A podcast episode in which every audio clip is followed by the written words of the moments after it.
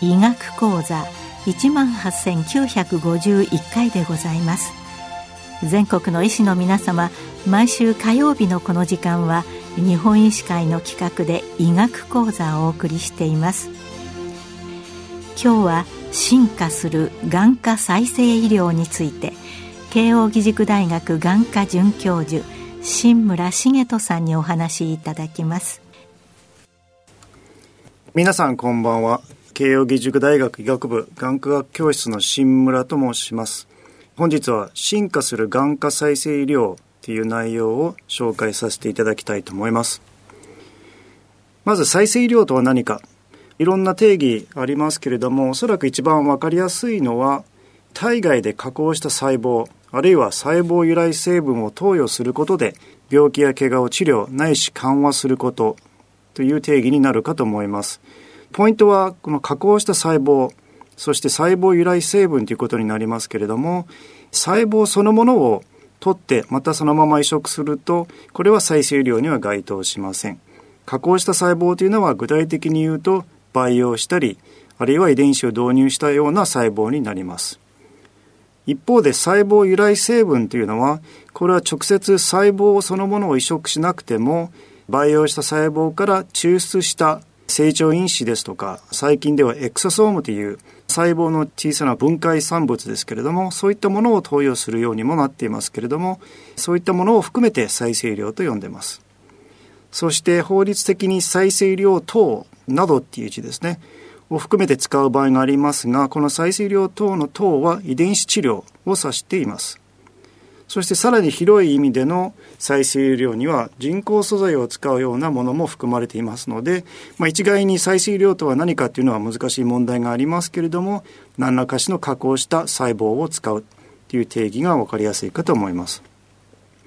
移植と再生医療の違いここは重要でこれは元の法律が変わります。私は角膜が専門でドナー角膜提供していただいた角膜を患者さんに移植するような治療をしてますけれども角膜移植は臓器移植法にのっとって実施されています。一方で同じように提供者から角膜をいただいてその角膜から細胞を分離して培養するとこれはもう再生医療ということになり臨床研究や自由診療で実施する場合は再生医療と安全確保法通称再生療法ですね。にのっとって実施しなければなりません。一方で再生医療製品保険収載を目指したものですけれどもそちらのものは薬機法という、まあ、昔は薬事法でしたけれども医薬品医療機器等の品質有効性及び安全性の確保に関する法律にのっとって実施されています。ので細胞移植といっても加工していなければ通常の臓器移植法にのっとって実施されています。でそこで再生医療で使う細胞ということになりますが大きく分けて3つございます。一つは自分の細胞を使うもの。もう一つは他人の細胞ドナーですね。からいただいた細胞を使う場合。そして最近話題になってますけれども多能性幹細胞。これには iPS 細胞と ES 細胞が含まれてますけれども多能性幹細胞を使った再生医療この3つの方法が現在進められています。iPS 細胞に関しては理論的には自分の細胞を使うこともできますけれども非常にコストがかかるということで当面は同種すなわち他人の iPS 細胞を使うことになるかと思います。そこで眼科領域での成功例について紹介したいと思います。おそらく一番歴史が古くて成功しているのはこちらは細胞を使うわけではないんですけれども白内障の治療における眼内レンズではないかと私は思っています。白内障の時の眼内レンズというのは細胞成分は使わないんですけれども歴史としてはもう30年以上の実績がありますし最近では多焦点眼内レンズですとか非常に高機能なレンズが出てまいりました。白内障の眼内レンズにより完成度が高い場合は細胞加工物による再生というのはもしかしたら必要ないかもしれません。再生というといつも爬虫類のイモリが話題に出ますけれども、ご存知のようにイモリというのは再生能力が非常に高い動物でして、手を切断しても、また指を含めた手が再生することも分かってますし、実はイモリは水晶体を取ってしまっても、なんとそのまま水晶体が再生されるんですね。なので、そのような再生能力を備わった技術ができれば、白内障も細胞で治療ということはあるかもしれないですけど、当面はおそらく今の人工水晶体の改良が続くと思われます。次に眼科領域での成功例その2に行きますが、こちらは私が専門としている角膜の再生医療ということになります。まあ、角膜はいわゆる黒目ですね。で、角膜は無色透明で血管もないという特殊な構造をしていて、上皮、実質と内皮の3つの層がございます。え上皮と内皮というのは非常に薄い層で、ほとんどが実質なので、構造的にはおかしなもなかのような感じになるかと思います。この角膜上皮に関しては、表皮の一つでして、数ヶ月で全ての細胞が入れ替わるんですね。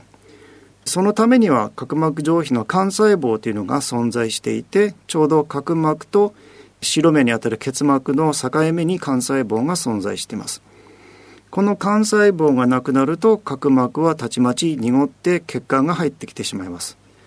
なので角膜上皮の幹細胞が足りなくなると幹細胞をもう一度移植するということになるんですがこのドナーの角膜から幹細胞を直接移植する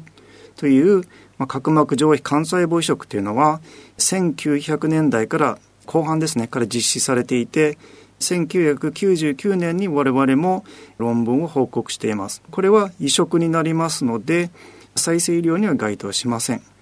その後にドナーの角膜から幹細胞を分離して培養する技術が登場しました。でその培養した角膜上皮をシート状にしてそれを患者さんに移植するという培養角膜上皮シート移植というのが臨床研究で2000年代に入ってから始まりとうとう昨年2020年に保険適用となった自家角膜上皮シート移植製品が登場しました。これはもうネピックという製品なんですけれども、保険が適用されている数少ない再生医療製品になります。こちらは自家ということですので、自分の細胞を採取して培養してシート状にしたものをもう一回患者さんに移植するというもので、なかなか適用はそう多くはございませんし、値段的にもかなり高額ですので、一つの取っかかりにはなっていますけれども、再生量が普及するという意味ではまだまだ今後に期待されています。そして同じく角膜上皮を治療する技術として iPS 細胞から角膜上皮細胞を誘導して移植するという臨床研究も今現在進んでおります。さて、角膜上皮の反対側にある、内側にある角膜内皮の再生について紹介します。角膜内皮は角膜の裏側にある一層の細胞なんですけれども、上皮と違って全く再生能力がございません。これは生まれと持った数でしかないので、一旦少なくなってしまうと角膜の透明性が損なわれ、ドナーの角膜を移植するというのが現在の治療法になっております。こちらですけれども、やはり上皮と同じようにドナー角膜の内皮細胞を培養し、一つの角膜から100人分、あるいは200人分の細胞を増やして、それを注射で元に戻す、あるいは患者さんに移植するっていう技術が現在実施されています。こちらは今医師指導の知見として進んでいて、おそらく2年ないし3年ぐらいには細胞治療法として確立される可能性が十分あると思っております。そして、培養内皮細胞と並行して、まあ、我々も実施していますけれども iPS 細胞から誘導した角膜内皮細胞をやはり注射などによって患者さんに目の中に移植するという技術を現在準備しております。ちょっと臨床研究を始めるにはあと1年ないし2年かかるかもしれないですけれどもこちらの方も安全性が証明されれば治験などを経て数年後には臨床応用をしたいと考えております。そして3つ目の成功例になりますけれども、角膜の裏側、眼球の一番奥にある網膜ですね。網膜の再生量も非常に研究が盛んです。網膜には光を実際感じる神経網膜とでその神経網膜をメンテナンスする網膜色素上皮という2つの層があります。どちらも非常に機能を維持する上では重要な細胞なんですが、これらが病気になることによって見えなくなってしまうのは病気としていろいろあります。その代表的な病気が滲出型加齢黄斑変性症というものがあります。この病気は網膜色素上皮の病気なんですけれども、炎症が起こって血管ができたりして結局は網膜の方も障害されて視力が下がってしまう病気なんですけれどもこの滲出型の加齢黄斑変性症に対して2014年に患者さん自身の iPS 細胞から網膜色素上皮を作ってシート状にして移植したという iPS 細胞由来の組織を人に移植した世界初の事例。がございました。神戸の理化学研究所にいらっしゃった高橋正代先生の業績でありますけれども、世界トップということで非常に苦労されたというふうに聞いております。こちらの臨床研究患者さんは手術後もう5年以上経過しておりますけれども順調に推移しているというふうに聞いております。ただしこの方は自家 iPS 細胞すなわち自分の細胞から iPS 細胞を作って網膜色素上皮を作った治療でしたので時間もかかりますし非常に高額な治療となってしまったため現在は自家ではなく他家 iPS 由来の細胞から網膜色素上皮を作って移植するという臨床研究が進んでおります。なのでもうしばらくすればもう少し普及する技術になるのではないかというふうに考えております。さてもう一つの網膜の代表的な病気で日本の失明三大疾患の一つなんですけれども網膜色素変性症という病気があります。こちらは網膜の視細胞が徐々になくなって失明する難病でして現在 iPS 細胞からやはりシート状の網膜組織を作って移植するという臨床研究が承認されやはり神戸の理化学研究所で臨床研究が始まっているというふうに報告されています。このように眼科は非常に様々な分野の中でも再生医療が進歩している分野ではありますけれども、やはりまだまだ課題が残っております。でその再生医療の課題、これは眼科に限ったことではないんですけれども、安全性を確保するとか、さらに有効性を証明する必要があると言われています。残念ながら過去には自由診療で行われていた肝陽系幹細胞を移植する治療で亡くなった患者さんがおられました。2010年の事件で、この際は投与した細胞とその方が亡くなられた因果関係ははっきりはしてなかったんですが、きちんとしたインフォームドコンセントが取られていたのかとか、その治療に至るまでの手続きが十分だったかという点が非常に議論になり問題となりました。で、その事件を機に、この再生医療というのはもう少し法整備をしっかりさせようということで、最初に紹介しました再生医療と安全確保法が制定された経緯がございます。現在はその使う細胞のリスクの高さによって第1種、第2種、第3種というカテゴリーがございます。一番リスクが高いのはご存知のように iPS 細胞のような多能性幹細胞になりますので、しっかりと議論した上で、厚労省の認可を得た上で臨床研究をしなければならないという法律になっています。当然自由診療においても、このように委員会を通した上で承認されなければ実施してはならない。で、それに違反すると法律ですので法律違反になってしまうということで非常に厳しくはなりました。こうしたことで安全性が非常に重要視されましたけれども、えー、リスクとは何かと考えた場合に、その先ほどの iPS 細胞のようないろんな細胞に分化しうる細胞を使う場合は、非常に今は厳しい制限が課せられています。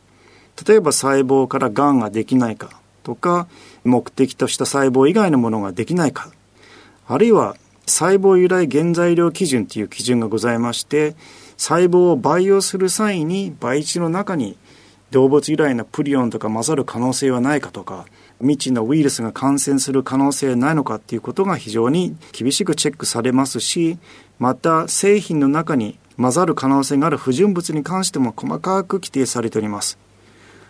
角膜移植のような移植医療ではそこまで厳しい基準はないんですけれどもどうしても新しい技術である iPS 細胞に関しては慎重に慎重にというふうに進んでいるのが実情です。今後、じゃあどのように再生医療は進化するのか。まあ、今としては、まあ、オルガノイドというミニ臓器ですね。作る研究が盛んに行われています。眼科の場合ですと眼球そのものを作ってしまうと。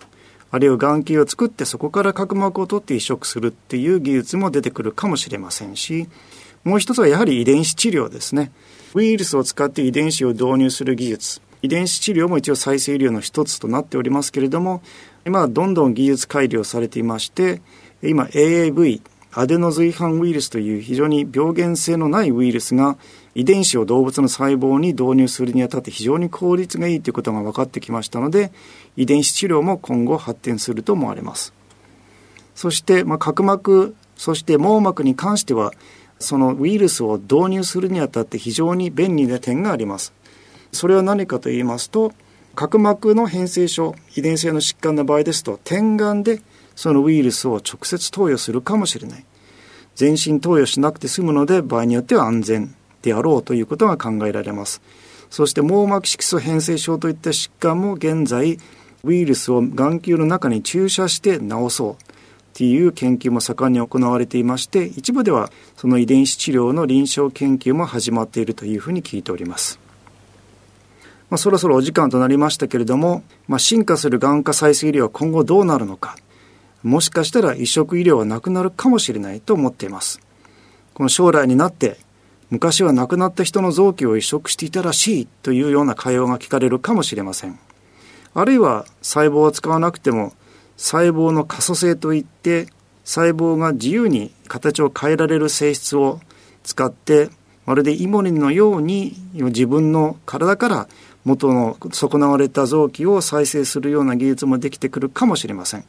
ま、そういったものは全て人間の寿命とあとはがんとの兼ね合いになってくると思いますけれども50年後100年後にはどのような医療が出てくるか非常に楽しみにしております。以上眼科の再生医療について紹介させていただきました。お時間となりましたので、えー、ここで失礼させていただきます、えー、本日は視聴ありがとうございました。今日は進化する眼科再生医療について慶應義塾大学眼科准教授新村茂人さんにお話しいただきました。